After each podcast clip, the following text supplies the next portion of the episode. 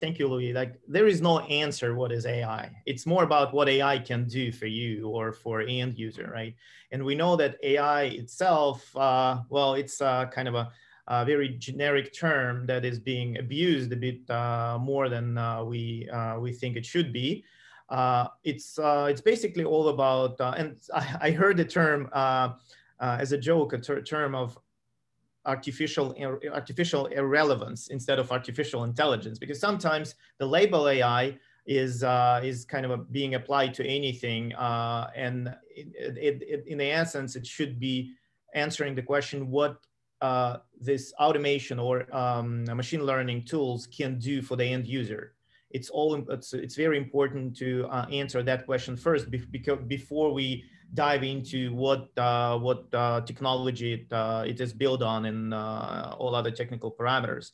Uh, and the best, uh, based on my experience, the best answer to ROI is not just about what it does, but also how fast it provides the results. So ideal ROI is ROI on the first day. we rarely see that, but in cases of contact management, uh, contract management, and uh, e-discovery, and uh, uh, all that stuff. It's it's always in there, so you can you can measure what has been before and what what happened after, um, and those time savings and uh, new revenue unlocked. Um, that would be uh, the true ROI that people can see. That's the true meaning of AI here. under the hood is just a bunch of algorithms but what people actually see is ROI, and that would uh, what drives the engagement with the users in the first place.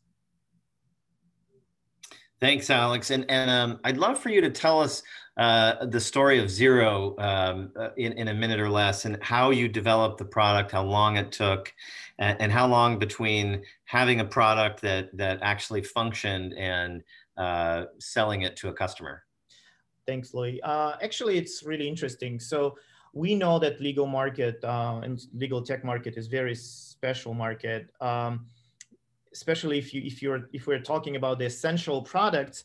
Uh, you cannot go with MVP in many cases. You have to have a very polished product. So we spend more than three years building our email uh, application for attorneys from the ground up, uh, and it took us pretty long. So we started in 2018 selling it, and um, until you have a very polished product that can uh, solve the, the problem uh, out of the box uh, or the minimal uh, adjustment, um, the user adoption would be uh, very, very limited. But once you have a polished product that brings um, uh, ROI immediately, that's where the engagement unlocked.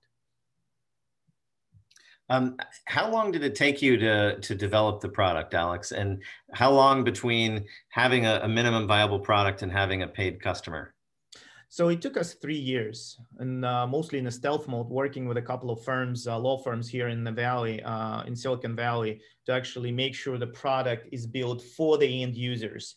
In many cases, uh, what we see with uh, with other uh, large uh, legal tech companies is that sometimes they develop the product based on the uh, parameters or expectations from users from decades uh, ago. Like with old joke, uh, when generals are always preparing for the war of the past. The same happens with, uh, in many cases, with um, uh, legacy systems.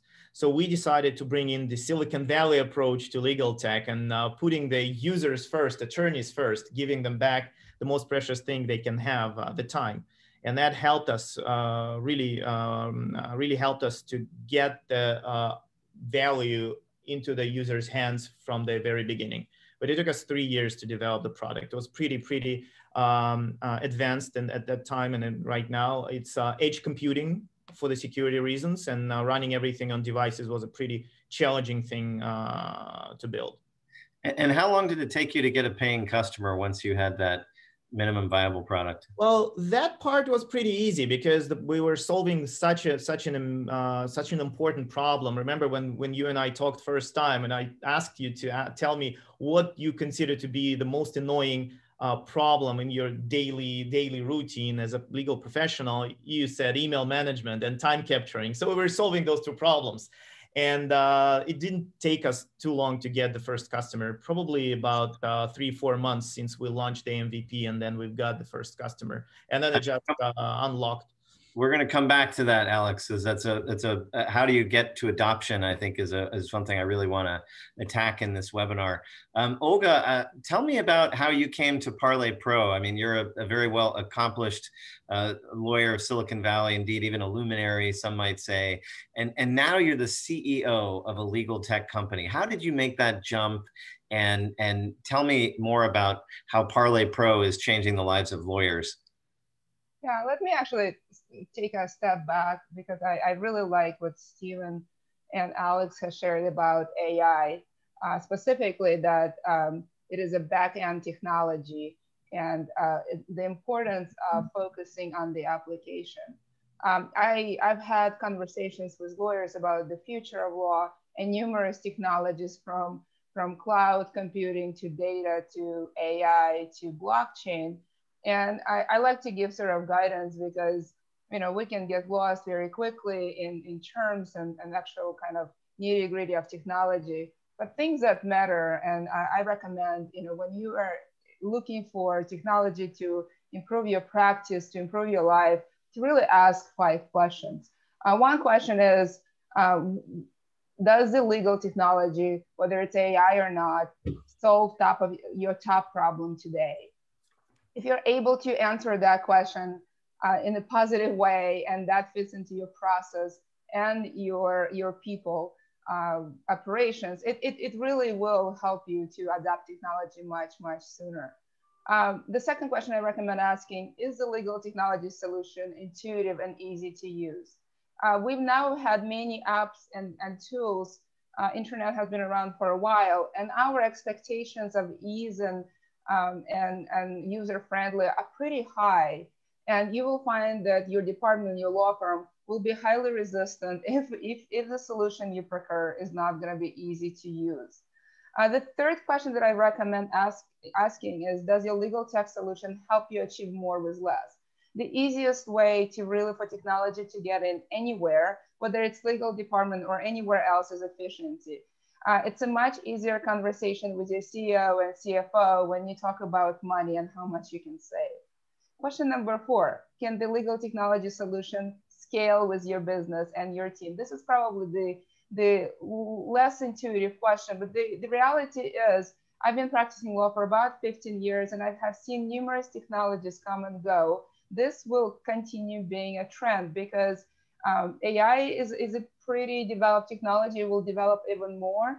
Uh, there are other technologies that are coming up. Your legal department, your law firm will go through a number of transformations in your lifetime. And you really want to make sure you have a partner who will hold your hand uh, throughout this entire journey.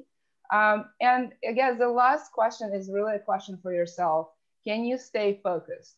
Uh, can you stay focused on what's important to you, to your clients, um, and what value you're providing in your business and how technology fits into that? Now, Louis, I'll be responsive to your question. I'm not dodging your question. Um, I am happy to tell you uh, my life story in 30 seconds. Um, I was a very happy lawyer, and frankly, I still think of myself as a lawyer. I think once a lawyer, always a lawyer.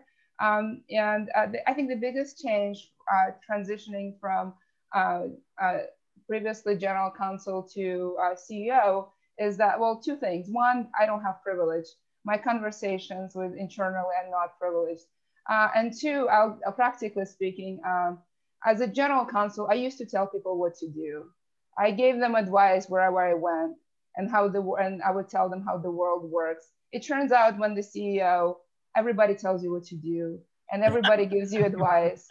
Um, and you have to listen attentively to all your clients and your internal stakeholders are probably number two, the top two differences the way I came to this opportunity was completely unintentional. Um, as you know, Louis, I was a, a very happy practitioner uh, and I was happily practicing law for 15 years and progressing happily through my career uh, and always on a cutting edge of technology. Uh, this opportunity uh, came com completely unexpectedly uh, through the investors of Parley Pro. Parley Pro has been around for five years before I joined, has built an amazing product. And just like Alex's product, it took about three years to, to build this easy to use, very collaborative, very transparent solution.